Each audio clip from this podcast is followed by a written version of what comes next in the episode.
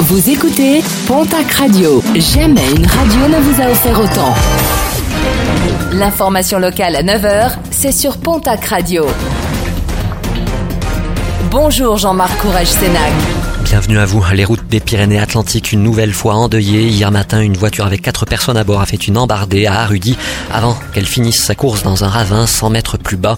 Deux femmes de 54 et 40 ans ont trouvé la mort. Un jeune enfant de 4 ans, grièvement blessé à la tête, a été héliporté dans un état critique vers l'hôpital de Pau.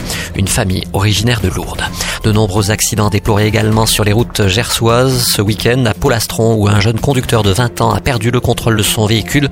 À Florence où lors d'un dépassement euh, motard a accroché le rétroviseur d'une voiture avant de chuter. Mais aussi à Hoche et Vic faisant sac où des collisions entre deux voitures a fait des blessés légers. Une fête de village, une nouvelle fois gâchée par la bêtise, à Loubienque dans les Pyrénées-Atlantiques. Une bagarre générale a éclaté dans la nuit de samedi à dimanche devant la salle des fêtes. Six personnes ont été blessées. Un appel à témoins lancé par la gendarmerie des Hautes-Pyrénées. Depuis le 16 juin dernier, une septuagénaire est activement recherchée alors que sa famille et ses proches n'ont aucune nouvelle. Sa voiture a été retrouvée stationnée sur l'aire de la Porte des Gaves à Agos-Vidalos.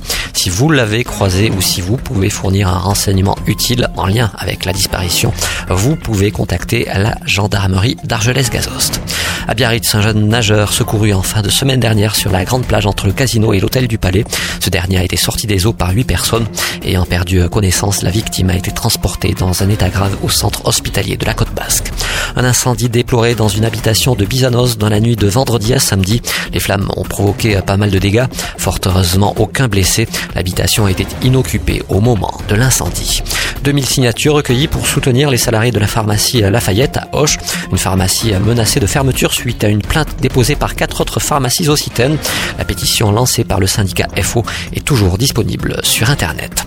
Et puis la belle histoire du week-end nous amène à Saint-Jean-de-Luz. Des plongeurs ont repéré une tortue marine prise au piège d'un filet de pêche au large de la baie. Ces derniers ont finalement réussi à la libérer. Une tortue partie aussitôt à vive allure pour rejoindre les fonds marins.